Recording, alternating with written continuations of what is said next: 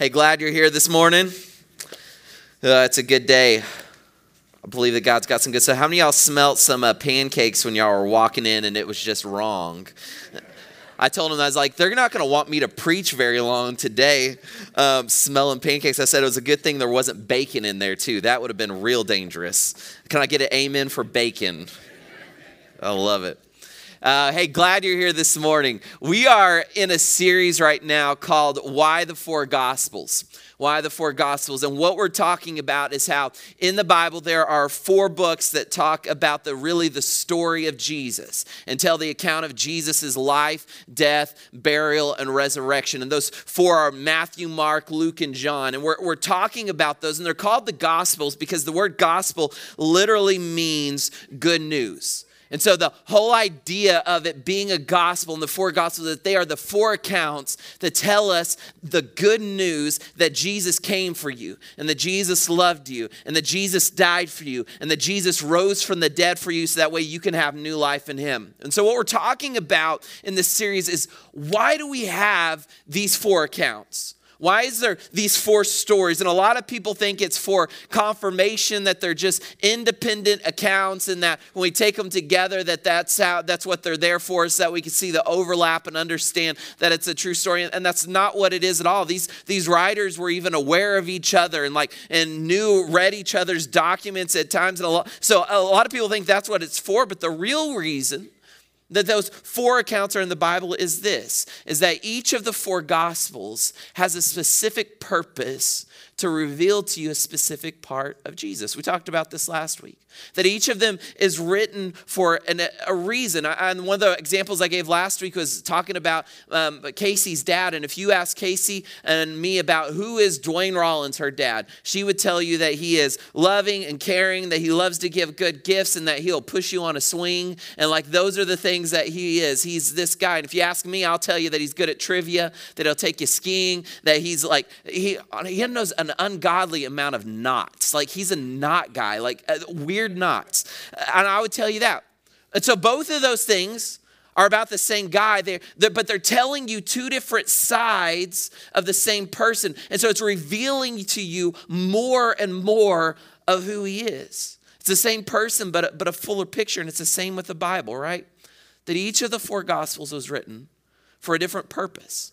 Last week we talked about Matthew and how Matthew was writing specifically to the Jewish people. And he was writing to them to tell them that God is always a God who fulfills his promises. And he was telling them that, that, God, that God had made them all of these promises throughout time and that all of these promises were fulfilled in Jesus. So he's writing to these Jews and saying that the promises of God are fulfilled in Jesus and that he always keeps his promises. A beautiful story. Go back and if you weren't here, I would just tell you, go back and watch that because it's so moving what Matthew does. But today we're going to be talking about the, the second gospel, the Gospel of Mark. And it was written for a completely different reason, for a completely different people. And it shows us a different picture and a different side of Jesus that we don't see in Matthew. And what we're going to talk about today is why that matters how it shapes your understanding of Jesus. And ultimately, like last week, we want to talk about how does it shape your relationship with Jesus? Ultimately, that's where we want to get to. If you want to know what Grace Hills is about, the core of what we are is that we want you to know Jesus. And that's what this is about. We're going to tell you some information about Jesus and some cool things, but the ultimate goal is to get you to where you know him and you walk with him and he changes your life. So that's what we're going to do uh, today. And I'll start by telling you a few unique things about the Gospel of Mark, um, the Gospel of Mark and how it works. So, first off, it was written by this guy um, named John Mark. So, it goes by Mark, but his name was actually John Mark. And um, let me actually pause here for one quick second. And just pastorally, as a pastor in this church, I want to, there's a trend right now that really bothers me. And um, I just want to help you pastorally in this situation. So if you are on the internet much, you can maybe see things on Instagram or TikTok or, or even on YouTube. And it's this interesting trend right now where there are people who don't know what they're talking about and they say it really confidently and that everybody thinks that what they are saying is true because they just say it with conviction.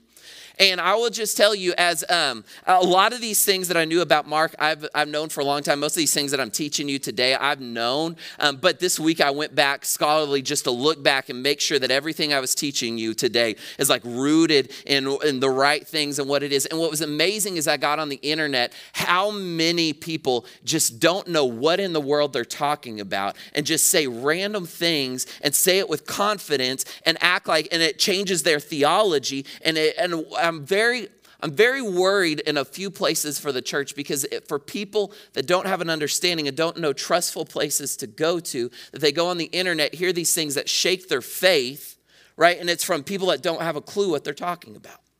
And so I would just say this pastorally to you today is be careful of what you are intaking into your life and make sure that what you are getting is coming from good sources that know what they're talking about. Amen?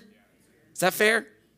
Just very challenging and i just see that coming around. And i'll even say this i was looking at some stuff on wikipedia today or uh, this week on mark and i was reading this stuff and, and like i said i've done this scholarly academic work on this stuff and i was looking at it and i was like they don't know really what they're talking about in this. So, somebody wrote this who doesn't really know about mark and said some of these things and it, it, it's not true at all. And so if you want to talk more i would love to anytime you ever want to talk about that stuff or have a question we can talk about it but i just want to caution you make sure that where you're going is to good sources. Amen?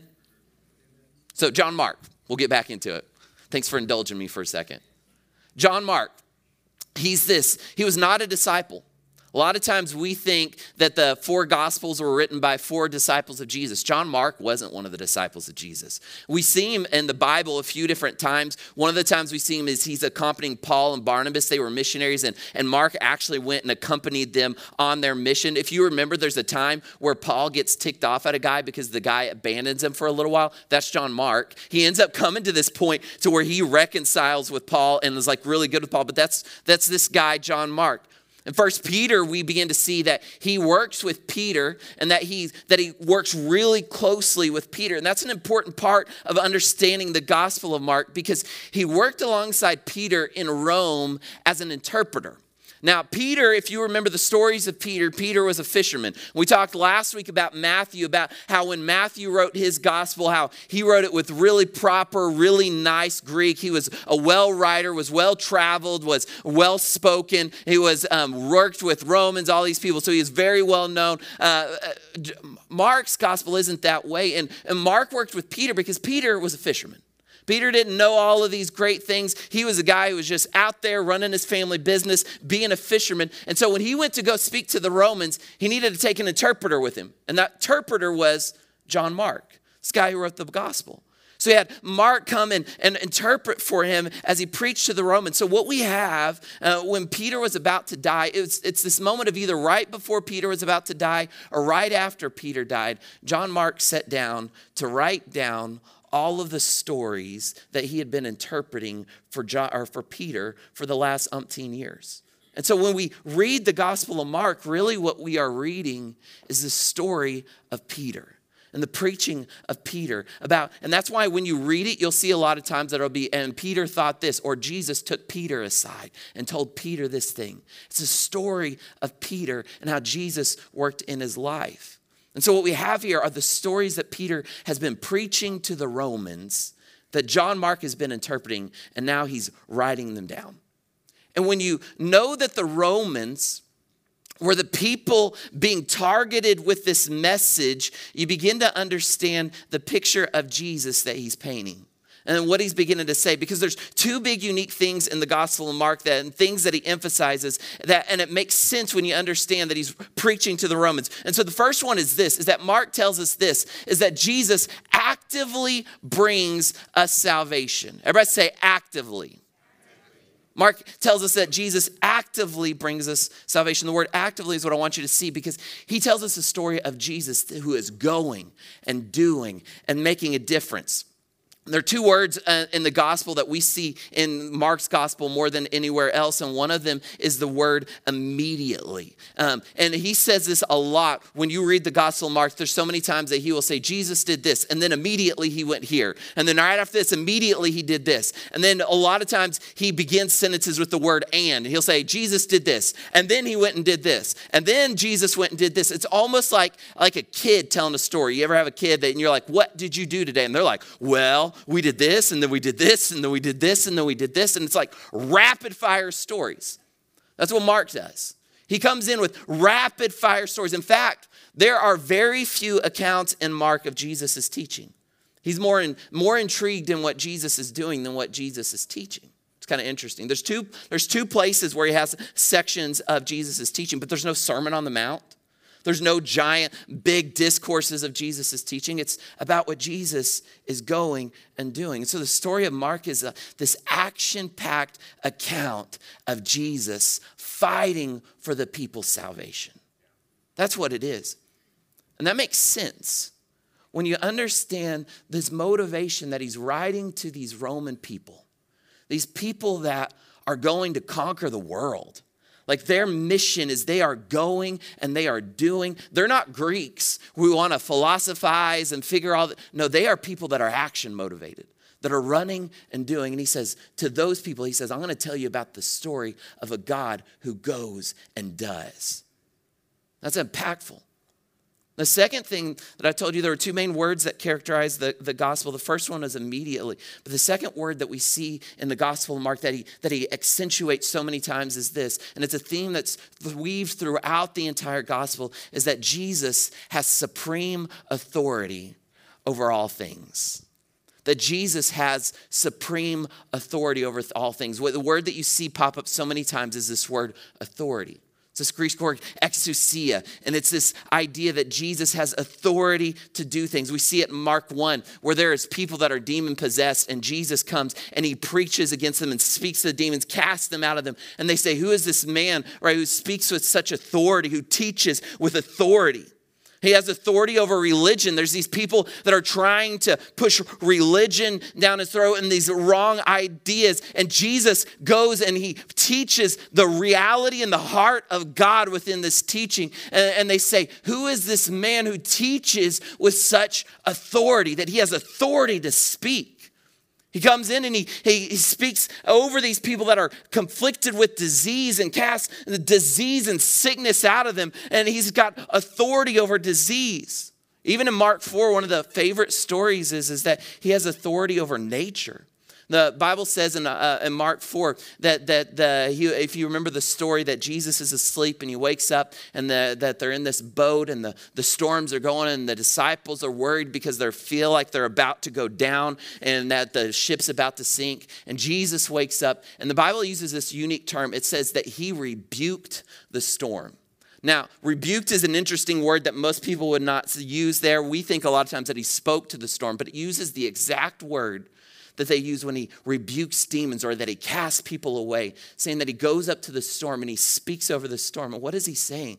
That he has authority over even nature. And that the disciples are left when they see this, they say, Who is this man that even the winds and the seas obey him? Who is this man that even the wind and the seas obey him? Mark 2 5, he says that he has authority over sin, that he forgives sins. Mark emphasizes over and over and over that Jesus has authority over all things. And the reason why this authority matters is because it matters who sets you free. It matters who sets you free. See, the Romans, when he's writing to the Romans, they understand the idea of chain of command. Like they had an army and they were a society that was rooted in authority and chain of command and who you were and how things go. And so they understand authority, they get it. And so when Paul is speaking to them, he says, This is the God who has authority over all things, and he's the one who sets you free. It matters to them who is saving them. Does he have the authority to do so? Matters. Matters who set you free. Let me, let me give you an example of this. Um, if Casey uh, went to prison, um, I actually, side note, I actually asked Casey one time, I said, hey, if you were like, if you were going to ever end up in jail, um, why do you think that you would like end up in jail? And she thought about it. It's bad because she actually thought about it. And she goes, hmm, I'd probably go to jail because I was a wreath thief. And I was like, a what? And she said, oh, I'd probably go to jail for being a wreath thief. And I was like, what? And she said, I just drive down the neighborhoods and I love everybody's wreaths. And I'd probably just steal everybody's wreaths. And that's probably why they put me in prison. So that's Casey. she loves this. Um, so Casey ended up in prison for being a wreath thief, and I walk into the jail cell and I say, babe, I understand those wreaths were beautiful, and like I understand that you are like that you are sorry for what you've done, and so I just want you to know that I'm just going to sign this paper, and I'm going to pardon you for your for your crimes today. You are free to go. How do you know that's not going to make much of a difference? she's still going to be locked up and uh, it's not going to be a good thing. But if President Biden walks into the jail cell and he says, Oh, Casey, I know you stole those wreaths, but I want to pardon you and I'm going to sign this thing to pardon you for your crimes. How do you know she can walk out of that prison cell? There's a difference in authority. It matters who sets you free.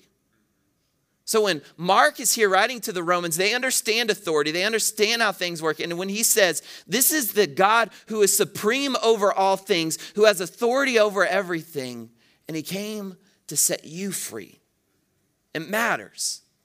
See, the unique emphasis of Mark is this is that Jesus uses his authority to bring you salvation. Two big things. One, that he has authority over all things and he comes into your world actively to come and save you, to change your world, to do something in your life.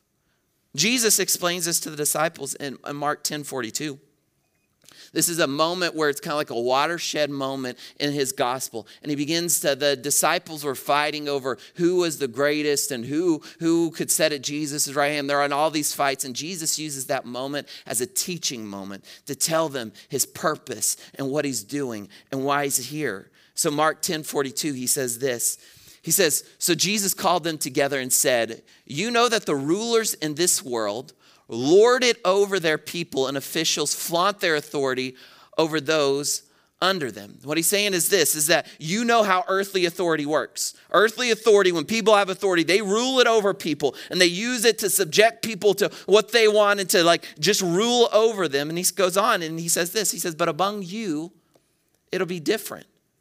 Whoever wants to be a leader among you must be your servant, and whoever wants to be first among you must be the slave of everyone else.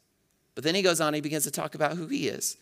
And he says this He says, For even the Son of Man, talking about himself, he's saying, For even me, who has authority over all things, is what he's saying, for even me, he said, I came not to be served, but to serve others and to give his life as a ransom for many.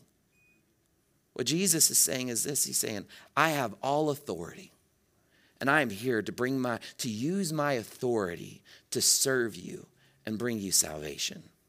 That's what Jesus did. And thinking once again that he's speaking to Romans.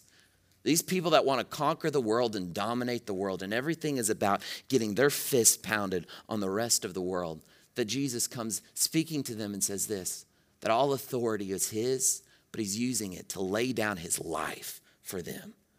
How countercultural and moving is that? That's what Peter is emphasizing. Saying that Jesus, who has all authority, lays down his life to bring you salvation. Now, that's the movement of Mark. That's the reason why he wrote this gospel and what it exists. It's, it's Peter's story of telling you about how God actively comes into your world to save you with all his authority and all of his power. And that's cool stuff to know. But like we said last week, theology is pointless if it does not lead you to relationship with Jesus. So, how does this begin to affect our understanding of Jesus and our relationship with Jesus? And uh, I had originally two major reasons, but I just want to give you one today. I think will just help you as you walk through. And it's this what I want you to understand is this is that it means this is that Jesus did for you simply what you could not do for yourself. Jesus did for you what you could not do for yourself. We talked about this last week, um, so I won't hit this super long. But the obstacle for so many of us between us and God is, is the feeling like we have to make our way to God. Like it's my job to figure out how do I get to God? How do I make my life right enough? How do I overcome these things for long enough? How do I like become good enough that God will love me? When in reality, you have no option to make your way to God because you have no authority over death, sin, the grave. Like you have no power. Without Jesus, we have no authority over sin, death, Satan, or demonic powers. But Mark tells us that Jesus came and defeated all of the powers of the enemy for you. And your job now, simply to follow Jesus. Paul says it this way. I think he says it so well in Romans chapter 5, verse 6. He says it this way He says, When we were utterly helpless, I love that language. He's saying when you could not get it figured out on your own, when you were unable, when you have no power, when we were utterly helpless, he says, Christ came at just the right time and died for us sinners. He did for you what you could not do for yourself.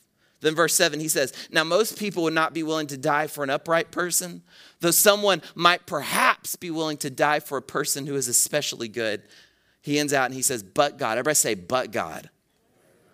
Best conjunction in the Bible, but God showed his great love for us by sending Christ to die for us while we were still sinners. He says, You could not do it on your own. You had no power to do it on your own, but God. But God sent Jesus with all authority to show up into your world and make a difference. If you remember uh, last week, we baptized um, Bo, and a unique story that Bo came in here, and um, we, we ended up talking to him back in the back corner, and he was somebody who had um, been a Muslim for a lot of years, and said that he said one of the things that he told me in Austin we were sitting there is he said, I realize he says, I've been following this, this Muslim thing. And he's like, I, I realize that, there's no way for me to do this and there's no way for me to get to God. And he said, every turn, everything that I look at begins to point back to Jesus. And it, But the interesting thing was that when he said, I, I realize I can't do this, I can't hold it together.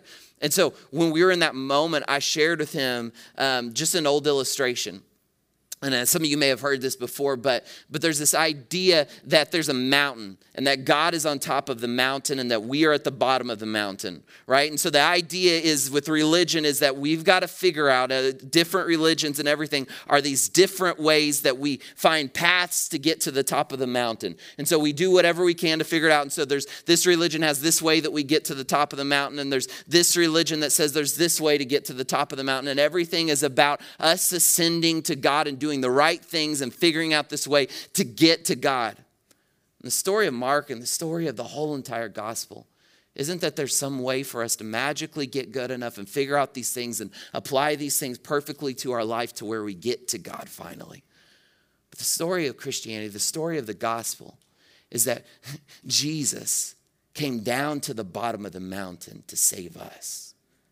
It's not this thing where we got to figure out our way to get to God, but it's this thing where God came down to us. That's the difference.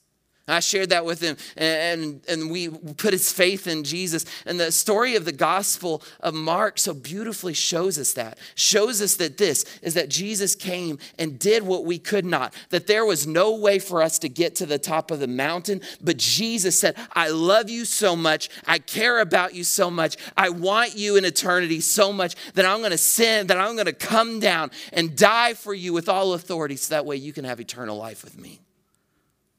And that shapes my relationship with Him because it makes me realize that He wants my heart, not what I can do for Him.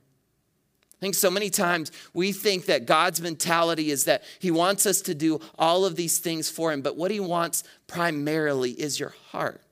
I'm in that place right now where I just, I really want to walk with God daily. And we were talking about this at our men's meetup at, at our table. And it's just like, I wanna, I wanna get up and I wanna walk with God throughout the day. I wanna like, I wanna know God. I wanna walk with Him. I want God to be a part of my life. And I, I think one of the things that hindered me from that for a long time was that my mentality was I would get up and I would think about like, how do I serve God? Instead of waking up and realize like, how do I know God and walk with God? There's a difference between relationship and like being a being a servant of somebody. Now, ultimately, do you serve God? Yes. But it begins at a place of relationship. I want to make sure I have a relationship with God and that I, that I serve Him second. And when we understand that God wants our heart, not just what we can do for Him, it changes our whole interaction with God. Let me put this on the screen. I think this might be helpful for you. A big point for today. We'll put this right up here for you is this is that there is a difference between I love God so I serve him versus I serve God so that way he will love me. There's a difference there. Let me say that. There's a difference when I come to a point of I love God so I will serve him versus I serve God so that he will love me. I'll give you an example of this. Um, I think about it in marriage. Um, I, I like to leave my, my shoes at the door because it makes sense, right? Like, I'm gonna come in the house, I take them off, I'll leave them at the door. And then within a few hours, I'm gonna go back out the door. And so I wanna like put them back on and walk out. My wife thinks that's a terrible idea. And so she says, yeah, you need to put them in a closet and that you need to put them up. Like, you don't want your shoes just right there at the door because I don't know why. But she says that's the reason. right? And so we need to we need to pick these things up, and we need to do this. And so, um, and so when we first got married, I, you know, you're married and you want this person to love you, and you want to do it. And so, you know what? I wanted her to be happy, and I wanted her to like love me. And so, I would I would begrudgingly grab my shoes and put them in a closet or take them to the closet and I would always be annoyed about it and I'd be like this makes no sense but I'm going to do it because I want her to be happy and I really want her to be happy so I'm going to do this thing right? And so I would do it. And then there was a difference where I came to a point where my mindset shifted. And there was a point where, because for a long time I was, I, will serve her so, so that she'll love me and so I'll make her happy. There's a difference when I came to a point that I said, you know what? It makes her really happy when I when I put my shoes away. And I love her so much. And I love it when that she's happy and that she's joyful and that she notices and she sees the house is clean and these things are done. And so it came to a point where I shifted and I didn't begrudgingly do it because I wanted her to love me, but there was a point where I said, I love her so much that I want to do it for her because I love her. And you know what? It changed my attitude to where I became not begrudging and mad and forced to do these things, but where I said, I get to do this because I get to make this girl happy and I get to love her well. I think there's a difference in our mentality and our walk with Jesus when we say, He loves me. I don't have to serve Him in all these ways and do all these things just to make Him love me, but now I love God, and so now I'm going to serve Him because I love Him and I know that He loves me and I know that He wants His best for me. And when I follow Him, it is good for me. And when, uh, uh oh, when you understand that God's heart towards you is that, it, it changes everything. See, there's a difference in your relationship between these two things. And if your relationship with God is in the second, that I'll serve God so that He will love me, your relationship will burn out every single time. That's why when you read the Old Testament, that's the mentality that they got into over and over and over is that they were doing these things not because of they were being faithful and that God was good and that God loved them and that God made a good life for them and this opportunity for them to live in the goodness of God. No, they got to these points where they were begrudgingly doing these things and every time they burned out and it made this point where they turned away from God. Every single time. I think so many times we get there, and this is huge right now we have a, a giant slew of young people right now, just being honest with you, that are uh, what they would call deconstructing their faith, which ultimately for most of them is they're just walking away from faith because they don't feel like it's real and these things that they've been taught they don't agree with anymore. And it's because so many of them grew up in a religion where they tried to do the right things so that God would love them. And they did that for a period of time, and now they're burned out of it, and they're walking away from the church because it wasn't rooted in relationship, it was rooted in law and rules. Now, don't hear me wrong. I am all about the laws and the goodness of God because I know that God loves me and that He cares about me and that everything that He wrote in this book for me is for my good. And when He gives me instructions about how to live my life, it's not from a place to beat me down, but it's about a place of calling me into the good life that He has for me. So, like, I'm all about that. But it's where does it root from? Are you serving God so that He will love you, or do you understand that I love God so much and He loves me so much that I get the, the privilege of being able to follow Him? See, when you're at this other place, what it does is it always ends in a place of jadedness and broken relationship and this idea of forced moralism where I try to do these right things to make my way to God. And that is just not the gospel at all. That's not what this Bible teaches at all. See, the gospel message is this is that Jesus came when you did not deserve it to break the power of sin over your life so that you could know him and experience real life and freedom in him. That's the gospel message. Gospel message is two parts that Jesus died and that he rose from the dead. Do you ever wonder why both of those matter? Which both of those matter. We get really good about that Jesus died for my sins because I am bad and I've made some mistakes. But the resurrection is the second part. It's that way you can experience real life and freedom in Him. That He rose from the dead so that way you would have freedom from sin and now you could begin to live a life that is good that He called for you. Amen? John 10 10. Jesus says it. He says, uh, The thief comes talking about the enemy to steal, kill, and destroy, but I came that you may have life and life to the fullest. He says that I want you to experience the fullness of what it means to walk in God and who He is and the life that He has for you.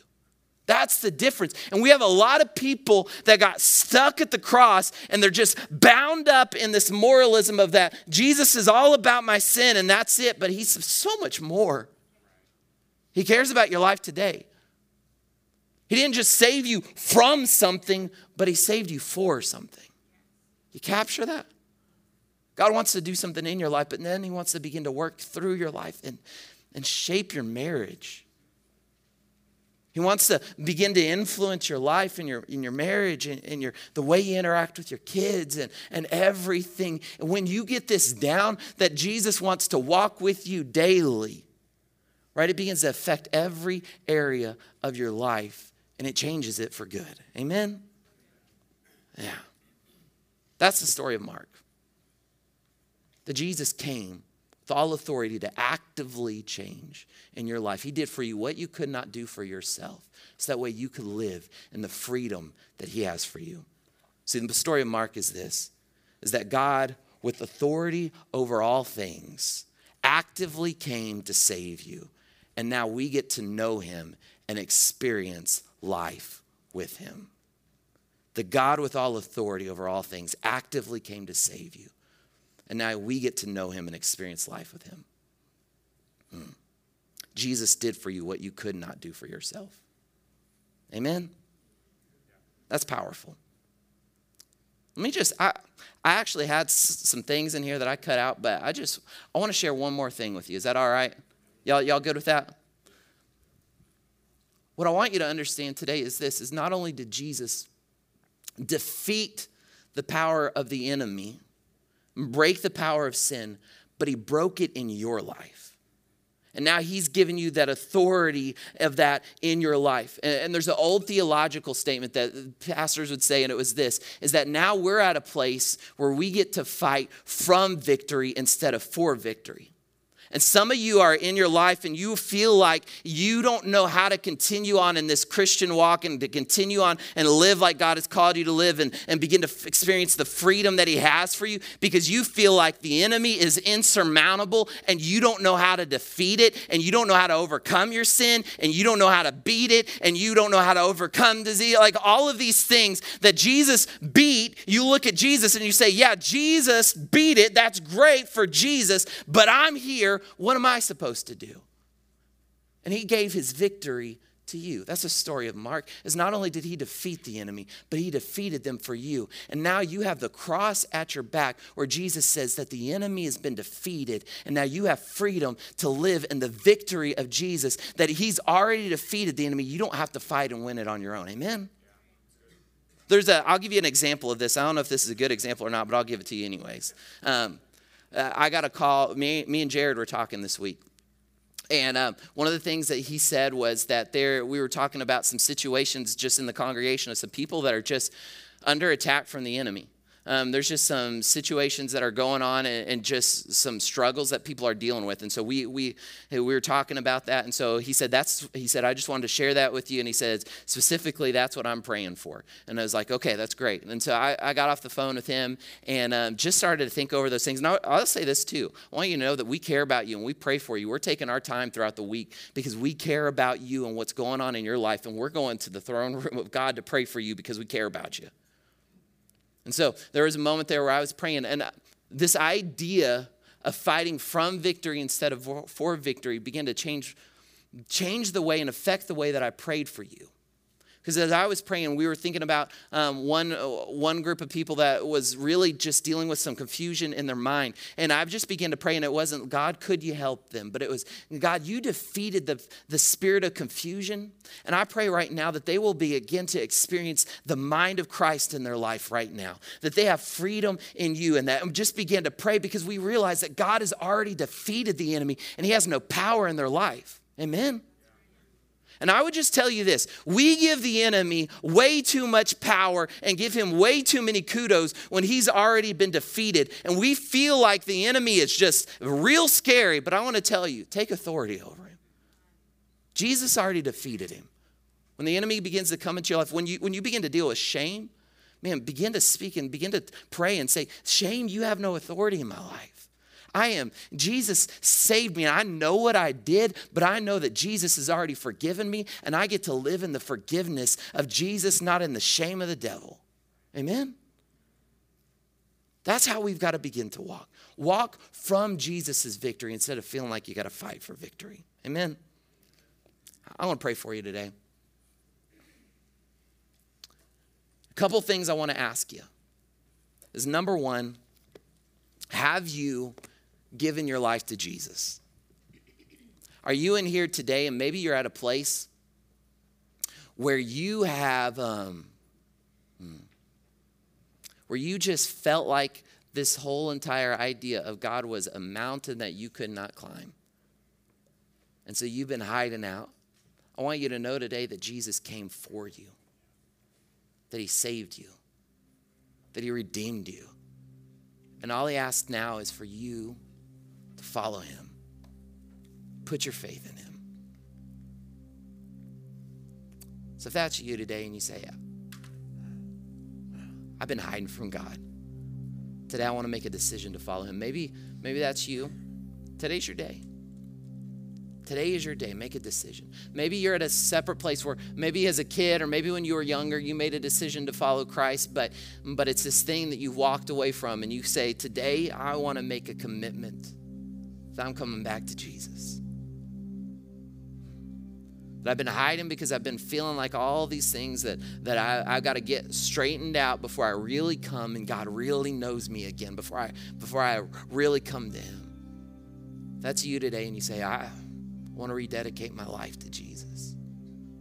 If either one of those are you, you want to follow him or you want to rededicate your life to him, I want to pray for you. I'm not going to embarrass you. I'm not going to call you out, have you come forward.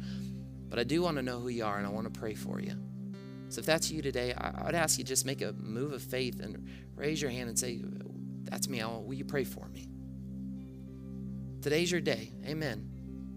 Amen. Two hands. Amen. Three hands. You feel that pulling of the Holy Spirit on your heart today, you're not alone.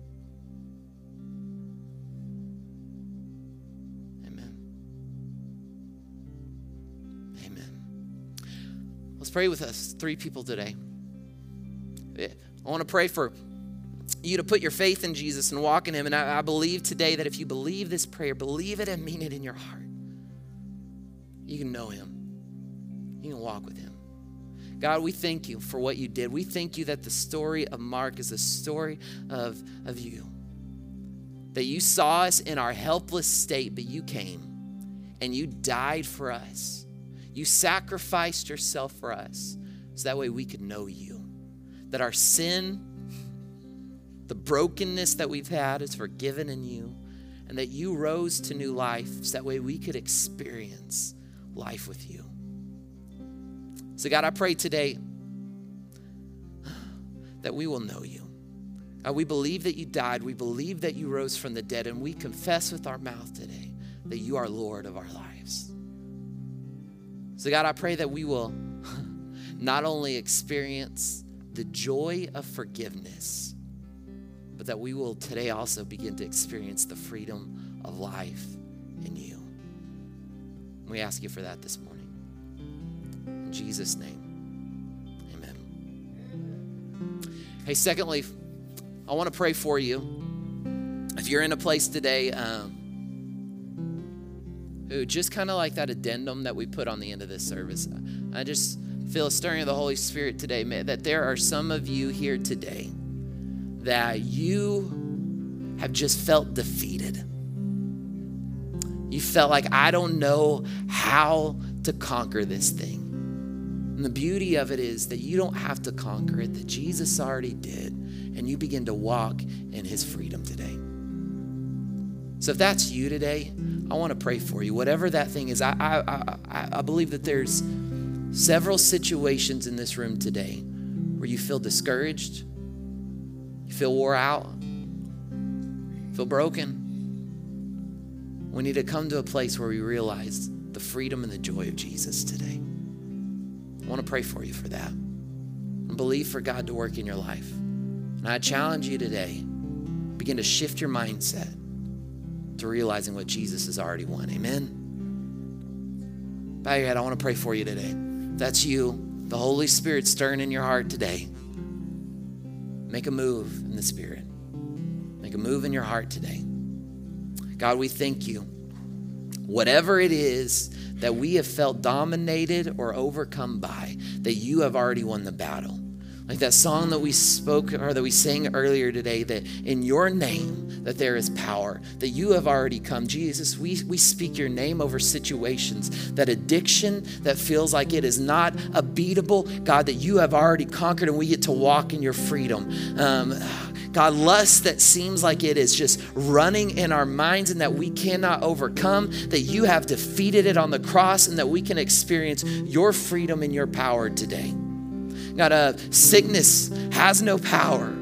God, we, we believe today, we ask you for healing and restoration, uh, oppression in, in our minds and our thinking that just keeps running over and over. God, we ask for your freedom and ask for your healing today. God, whatever it is here that we feel like that we are stuck in, we ask for a, a, a miraculous move and a nudge from you. Now we feel pushed out of the rut because of what you've done, and that we get to walk in your freedom and your peace. In Jesus' name, amen.